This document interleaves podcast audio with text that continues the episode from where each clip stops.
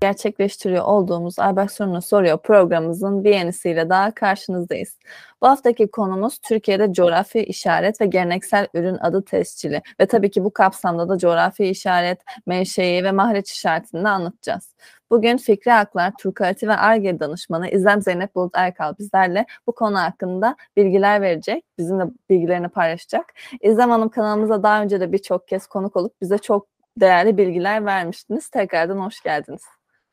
Hoş buldum, merhaba. İzlem Hanım az önce de bahsettiğim gibi bugün coğrafi işaret, menşei ve mahreç işaretinden bahsedeceğiz. Dilerseniz coğrafi işaretin ne olduğunu öğrenerek başlayalım. Coğrafi işaret nedir İzlem Hanım? Coğrafi işaret belirgin bir niteliği, ünü veya diğer özellikleri bakımından kökenin bulunduğu yöre, alan, bölge veya ülke ile özdeşleşmiş ürünü gösteren işaretlere verdiğimiz isim olarak geçiyor. Coğrafi işaretler tüketiciler için ürünün kaynağını, karakteristik özelliklerini ve ürünün söz konusu karakteristik özellikleriyle coğrafi alan arasındaki bağlantıyı gösteren, garanti eden bir kalite işareti olarak karşımıza çıkıyor. Coğrafi işaret tescili yerel niteliklerine bağlı olarak belli bir ürüne, üne kavuşmuş ürünlerin korunmasını sağlıyor. Burada genelde ne geliyor aklımıza? Tabii ki Türkiye'de de zaten oldukça fazla e, gıda ürününe, tarım ürününe sahibiz. Ve zaten yapılan çoğu başvuruda Türkiye genelinde coğrafi işaret başvurusu gıda ve tarım ürünleriyle ilişkili oluyor. Gıda, tarım, maden, el sanatları, sanayi ürünleri gibi e, ürünler coğrafi işaret testiline konu olabiliyor. E, coğrafi işaret testiyle coğrafi sınırları belirlenmiş alanda üretimi gerçekleşen ve tarihsel e, bir geçmişi olan özel ürünlerin üretim metodları ile birlikte coğrafi kökenlerine dayalı kalite standartları koruma altına alınıyor aslında. Yani dediğimiz gibi aslında biz bu ürünü tescil ettirerek coğrafi işaret olarak bir garanti sunmuş oluyoruz ve bu garanti manasında da neye sahip oluyoruz? Bu ürünün nereden geldiğini biliyoruz, nerede yapıldığını biliyoruz, nerede işlendiğini biliyoruz ve kim tarafından üretileceğine dair ya da üretilebileceğine dair de fikrimiz oluyor, bilgimiz oluyor diyebiliriz. Coğrafi işaretin coğrafi kaynak belirtmek, geleneksel bilgi ve kültürel değerlerle de şekillenebilen üretim metodunu ve kalitesini garanti etmek, pazarda ürünlerin ayırt edilebilmesini sağlamak, yerel üretimi ve kırsal kalkınmayı desteklemek, e, turizme katkıda bulunmak, ürün taklitçiliğiyle mücadele etmek gibi işlevleri bulunuyor. Yani e, spesifik bir coğrafi işaret tescil üründen bahsettiğimiz zaman kişinin onu satarken bunu belirtiyor olması hem müşteride bir güven unsuru yaratıyor hem de bir pazarlama stratejisi olarak aslında e, üretene de kullanana da satana da bir fayda sağlıyor, bir gelir desteği sağlıyor diyebiliriz. İlerleyen e, slaytlarda zaten şeyi de göreceğiz. Bu garantiyi etmek için ben bir Malatya karşısından bahsediyorsam ne kullanmam gerekiyor? Nasıl bir amblem kullanmam gerekiyor? Yani bu ayırt ediciliği sağlayan faktörler, nüanslar nedir? Onların üzerinden geçiyor olacağız. Ee, diğer bir hususta coğrafi işaretle ilgili bahsetmemiz gereken e, özellikle kırsal kalkınmanın desteklenmesi ki Türkiye'de bu çok yani önemli bir konu olarak karşımıza çıkıyor. Çünkü kırsal anlamda oldukça verimli topraklara sahip bir ülkeyiz. Ee, ve ürettiğimiz tahıllarımızın, gıda ürünlerimizin, e, meyvelerin, sebzelerin yani bunların hepsinin aslında belirli oluşum faktörleri var. Yani gerek toprağımız, gerek e, denize yakın olmamız, gerek hava şartları gibi sebepler, gerekçeler aslında bizim coğrafi işaret olarak göreceğimiz ürün katılasını genişletiyor, daha genç açıyla görebilmemizi sağlıyor diyebiliriz. E, coğrafi işaretleri de aslında ikiye ayırıyoruz. E, slaytta da görebileceğiniz gibi bir menşei adı, bir de mahreç adı olarak ikiye ayırıyoruz. İkisinin de fonksiyonları farklı. Peki zamanın menşei adı ne? Menşe adı dediğimiz coğrafi sınırları belirlenmiş bir yöre, bölge veya istisnai durumlarda ülkeden kaynaklanan tüm veya esas özelliklerini bu coğrafi alana özgü doğal ve beşeri unsurlardan alan, üretimi, işlenmesi ve diğer işlemlerin tümü bu coğrafi alanın sınırları içerisinde gerçekleşen ürünleri ifade ediyor menşe adı. Burada resimlerde görebileceğiniz gibi zaten buradaki ürünlerin hepsi belli bir yörede yöre, üretiliyor ve o yöreye, o coğrafi alana özgü. İşte gördüğümüz işte Antep fıstığı Antep'te, işte Amasra elması, Malatya kayısısı, Eskişehir lüle taşı, lüle taşından yapılan burada bazı şey or, objeler buldum ben hani onu göstermek açısından. Ama bunların hepsi geneline baktığınız zaman bütün unsurlarını o belli yörede, belli coğrafi alanda gerçekleştiren ve o coğrafi alandan çıktığı zaman aslında özelliğini kaybeden ürünler olarak e, düşünebiliriz e, menşe adını. Bu terimlerden bahsettikten sonra mahreç işaretine de değinmeden olmaz. Peki mahreç işareti ne demek? Mahreç işareti de gene menşe adı gibi çok karıştırılıyor ama karıştırmamak için şöyle anlatalım.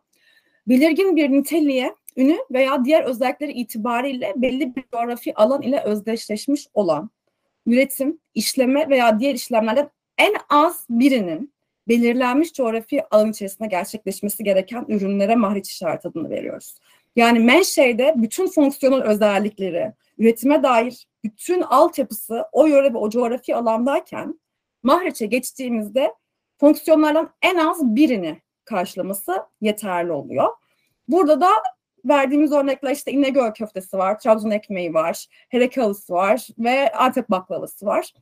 Bunu şöyle aslında resimlerden izah edebiliriz. İnegöl köftesi İnegöl'e ait bir etten yapılıyor. Yani orada yetişmiş olan e, hayvandan gelen et bu. Fakat İnegöl köftesini gelip Ankara'da yapan, İstanbul'da yapan bir sürü firma var, bir sürü restoran var. Nedir? Yani oradan çıkıp başka bir yerde o eti yoğurup bunu yapabiliyorsunuz.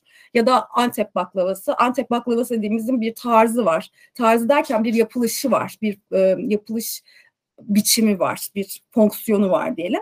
Bu fonksiyon hazırlandıktan sonra bu fonksiyona dair elementleri bir araya getirdiğiniz zaman siz işte Antep'ten aldığınız fıstıktır, hamurdur, odur budur getirdikten sonra siz bunu evinizde de yapabiliyorsunuz, dışarıda yiyebiliyorsunuz, farklı yerlerde de satabiliyorsunuz, alabiliyorsunuz. Hani böyle düşünmek lazım. Hani nasıl biz Malatya kayısını alıp Ankara'da yetiştiremiyorsak, Antep baklavasını alıp ama Ankara'da kendimiz yapabiliyorsak menşe adıyla mahreç adını birbirinden ayıran fonksiyon aslında unsur bu oluyor diyebiliriz kısaca. Bence bu karışıklık böylece de ortadan kalkmış oldu. E, geleneksel ürün adını da değin, değinelim dilerseniz. Geleneksel ürün adı nedir İzem Hanım? Geleneksel ürün adı dediğimiz ne menşe ne de mahreç adı olacak. Yani buradaki en önemli faktör, faktör şu. Ürünü tarif etmek için geleneksel olarak en az 30 yıl süreyle kullanıldığı kanıtlanan adlar ve bu aşağıda belirttiğimiz geleneksel üretim veya işlem yöntemi yahut geleneksel bileşimden kaynaklanan, geleneksel ham madde veya malzeme üretilmiş olan ürünler geleneksel ürün adı olarak tanımlanıyor. Yani bu ürünler ne mahreç ne menşe belli bir ürün olarak belli bir coğrafi alandan kaynaklanmıyor ama geleneksel bir malzemeye, geleneksel bir bileşene hitap ediyor. Bir önceki slayda geçersek tekrar orada mesela bunu örnek olarak hani bunu herkesin yapabilir. İşte herkes derken yani gene işinde tabii ki profesyoneller tarafından yapılan işte ba- baklava var, pastırma var, işte aşure var. Her yıl geleneksel olarak evlerimizde pişen aşure. Bunlar 30 yıldır, en az 30 yıldır halkın e, diline milesenk, milehenk dışı olmuş derler galiba değil mi? Öyle bir tabir vardı. Öyle olmuş 30 yıldır artık toplumda kullanılan isimler fakat ne menşeler ne mahreçler bunlar geleneksel ürün adı olarak tescil edilebilen, geleneksel ürün adı olarak kullanılabilen ifadeler, ürünler. Dilerseniz kimlerin e, tescil başvurusu yapabildiğini anlatmadan önce bir de resmi amblem, amblemlerden bahsedelim. evet, e, on, evet e, burada resmi amblemler dediğimiz neydi aslında? Hani demin de konuştuğumuz gibi menşe, mahret, geleneksel ürün adı olmak ya da almak, buna sahip olmak, bunu üretiyor olmak, bunu satıyor olmak bir garanti. Yani topluma bizim bu ürünün Malatya'dan geldiğine, bu ürünün işte Eskişehir'den geldiğine dair bir garanti veriyor olmamız demek. Bunu garanti edebilmek adına da tescil başvurusu yapıldıktan ve ürün tescil edildikten sonra satanların, üretenlerin, kullananlar, satanların ürünlerin üretenlerin kullanması gereken bazı amblemler var. Burada gördüğümüz amblemler. Menşe olduğu zaman bu kırmızı olan amblemi kullanmamız gerek. Mahreç işareti aldığımızda ve kullandığımızda, satışa sunduğumuzda satarken yeşili, geleneksel ürün adında da ma turkuaz rengi olan amblemi kullanmamız gerekiyor. Yasal olarak da zorunluluğu var. Peki Ezem Hanım kimler bu kapsamda tescil başvurusunda bulunabiliyor? E, tescilli coğrafi işaretin ve geleneksel ürün adının şartlarını sağlayan herkes tarafından üretimi ve pazarlaması yapılabilir. Tescil için başvuru hakkına ama herkes sahip değil. E, aşağıda belirttiğimiz gerçek veya tüzel kişiler coğrafi işaret ve geleneksel ürün adı tescil başvurusunda bulunabilirler.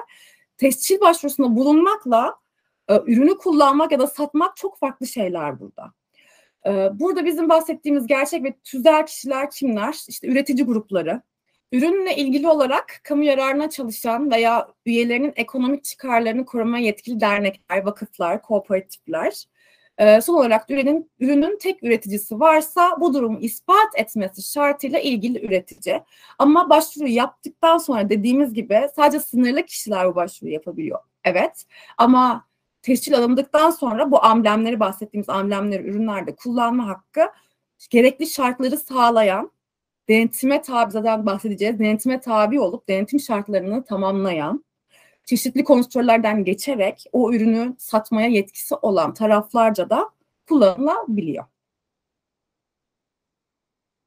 İzlem Hanım, araştırdığımıza göre bazı adlarda coğrafi işaret olarak tescil edilemiyormuş. Peki bu adlar yani hangi adlar coğrafi işaret olarak tescil edilemiyor? Evet yani bazı adlar coğrafi işaret adı olarak e, tescil edilemiyor. SMK kapsamında e, zaten bunların tescile ya da başvuruya konu olması mümkün değil. Ee, bunlar işte menşe ve mehareç işareti tanımlamasına uygun olmayan adlar zaten yani spesifik olarak verdiğimiz belli ifadeler var, belli tanımlar var. Buna uymayan herhangi bir adı tescil edemeyiz. Ürünlerin öz adı olmuş adları tescil ederiz. Nedir? Elma, armut. Yani mümkün olan bir şey değil.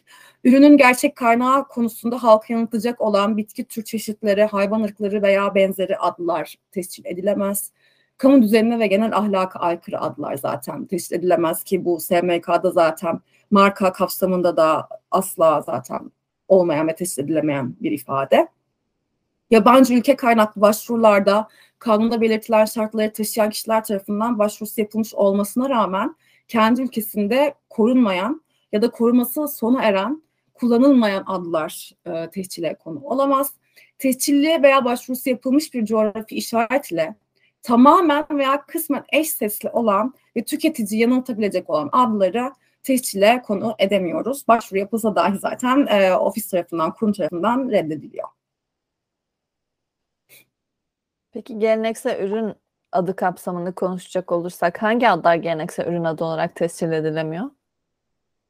Geleneksel ürün adlarında da e, gene şartlardan en az birini yerine getirmesi gerekiyor. Neydi? Geleneksel ham madde ve geleneksel olarak işte e, kullanılıyor olması ve en az 30 yıldır e, halkı kullandığı, tabir ettiği ve hani halka mal olmuş isimlerden bahsetmiştik. E, bunu bu şartlardan birini yerine getirmiyorsa geleneksel ürün adı olarak teşhis edilemez. E, ürünün genel özelliğini ifade eden adlar teşhis konu olamaz. Ürün niteliği konusunda halkı yanıtabilecek adlar kamu düzenine ve genel ahlaka gene aynı şekilde aykırı olan isimler olamaz. Yabancı ülke kaynaklı başvurularda kanunda belirtilen şartları taşıyan kişiler tarafından başvurusu yapılmış olmasına rağmen kendi ülkesinde korunmayan, korunması sona eren ya da kullanılmayan isimler, adlar tescile konu olamaz diyebiliriz. Zamanın bu tescile sahip olduğumuzda ne gibi haklar ediyor, ed, ediniyoruz? Yani tescilin sağladığı haklar nelerdir? E, tescilli coğrafi işaretler ve geleneksel ürün adları sicilde belirtilen şartlara uygun olan ürünlerin üretimi veya pazarlanmasına faaliyet gösterenler tarafından kullanılabilir dedik.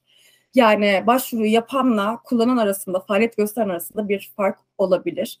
Yani tek bir üretici değil, tescil belgesinde belirtilen şartlarda üretim yapanların ve satışa sunanların tümü tarafından kullanım mümkün. Burada sağladığı hak da bunun denetimi hakkı. Yani ben bir coğrafi işaret başvurusu yaptıktan sonra o denetim yapmalıyım ki benim sunduğum, benim garanti ettiğim şartları kullanan taraf sağlayabiliyor mu?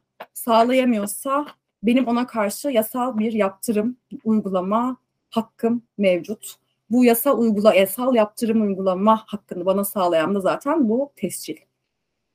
Başvuru yapanın rolü coğrafi işaretin tescil işlemlerini yürütüyor denetim işlemlerinde görev alıyor. Çünkü o gerekli şartları yani başvuru esnasında belirtilen şartların yerine getirip getirilmediğini kontrol etmekle yükümlü.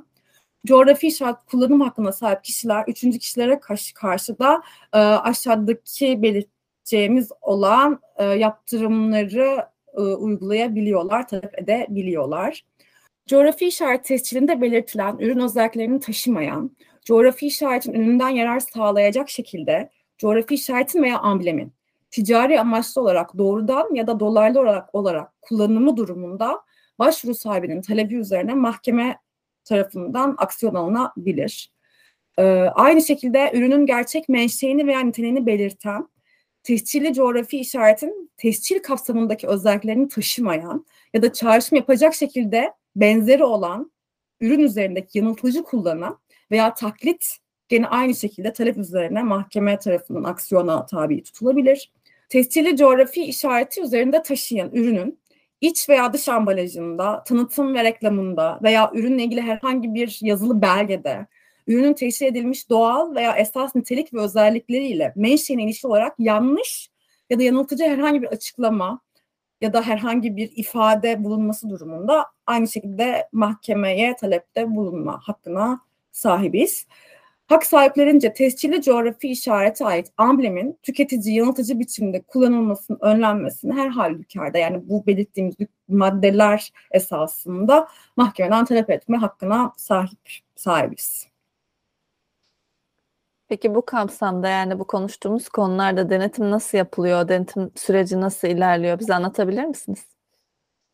Yani zaten e, bahsettiğimiz gibi hani menşe, mahreç. Yani bunlar aslında birer garanti e, fonksiyonu taşıdığı için bizler adına yani üretici adına da toplum adına da e, buradaki en önemli faktör denetim. Yani bu denetimin nasıl yapıldığı, nasıl yapılacağı. E, denetimin nasıl yapılacağı ve ürünün hangi özelliklerinin kontrol edileceği ile denetim dönemleri bunların işte 6 ayda bir yılda bir üretim, pazarlama, saklama, ambalajlama aşamaları gibi bir sürü aşamaları var ve denetleme kriterleri konusunda açıklayıcı bilgilerin başvuru formunda kesinlikle yer alması gerekiyor. Çünkü başvuru yaptığımız zaman bizim başvurumuzu inceleyecek olan uzmanın bu kriterleri denetimle alakalı kontrol şartlarını, kontrol mekanizmalarını nasıl yapılacağını, ne zaman yapılacağını kesinlikle görebiliyor olması gerekiyor. Burada bahsettiğimiz denetim, tescil coğrafi işaretleri ve geleneksel ürün adlarını taşıyan ürünlerin üretimi, piyasaya arzı, dağıtım aşamalarını, ürün piyasadayken kullanımını, tescilde belirtilen özelliklere uygunluğunu ve amblemin nasıl kullanılıp kullanılmadığını yani doğru amblem kullanılıp kullanılmadığı gibi faaliyetlerin tümünü kapsayan bir e, aşama aslında. Coğrafi işaretin ve geleneksel ürün adının kullanımına ilişkin denetim raporlarında her yıl kuruma ibraz etmek zorundayız. Yani başvuru yapanlar olarak. E, burada kullandığım çarkı, chartı direkt olarak Türk Patent ve Marka Kurumu üzerinden aldım. Bu bizim hani e, yıllar arasında ne kadar çok başvuru yaptığımızı gösteriyor. E, burada göreceğiniz gibi zaten yani 2021'de artan bir peak var. Yani üretim sıklaştıkça ya da biz elimizde olan mevcut ürünün ya da işte maddenin, ham maddenin neyse bunun farkına vardıkça coğrafi işaret olabileceğinin aslında daha hızlı aksiyon almaya başlıyoruz ve onu korumaya yöneliyoruz. Bu chart da gene aynı şekilde Türk Patent ve Marka Kurumu'ndan aldığım bir chart. Bu chartta bizim başvurularda en çok hangi yani hangi alanlarda başvuruların sık olduğunu gösteriyor. Burada en çok mor çikolata şekerleme e, türevleri var. Mesela pembede halılar, kilimler ve dokumaki yani Türkiye oldukça geniş bir şeye sahip bu kapsamda. E, yeşil fırıncılık ve pastacılık mamule hamur işleri tatlılar. Bu chartlara aynı zamanda Türk Patent ve Marka Kurumu'ndan sizler de ulaşabilirsiniz. E, çünkü zaten oranın kendi resmi verileri hali hazırda yapılmış olan başvurular dayanak alınarak çıkartılmış ve hazırlanmış olan chartlar. E, oldukça e, verimli yani oldukça böyle şey nerelerden neyi başvuru yapabilirim, benim ürünüm hangi kapsama giriyor vesaire görmek açısından da fayda sağlayacaktır. E, genel olarak gene baktığımız zaman tescil türlerinde en fazla başvuru oranı mariç işaretlerine ait. E, en az başvuru geleneksel ürün adına ait. Çünkü şartlarını tamamlamak aslında bence bir tık daha zor. Çünkü belli bir coğrafya alana ait değil ya. Yani onu ispatlamak bir tık daha zor olduğu için bence. E, ikinci de hemen şey ama şu anda hala hazırda en fazla başvuru yapılan ve en fazla tescile konu olan mahreç işaretleri olarak görünüyor Türkiye'de. İzem Hanım çok teşekkür ederim. beraber Türkiye'de coğrafi işaret ve geleneksel ürün adı tescilini ve bu kapsamda coğrafi işaret, menşei ve maharet işaretini ve birçok detayları da konuştuk. Ağzınıza sağlık. Tekrardan çok teşekkürler. Ben teşekkür ediyorum. İyi çalışmalar diliyorum herkese. Umuyorum faydası olur dinleyenlere de. Evet bu konuda eğer sorularınız da varsa aşağı yorum olarak bırakabilirsiniz ya da erbersonu.com'dan bize ulaşabilirsiniz. Size yanıt, yanıt veriyor olacağız. Ayrıca kanalımıza abone olmayı da unutmayın. Herkese iyi günler, iyi çalışmalar diliyorum.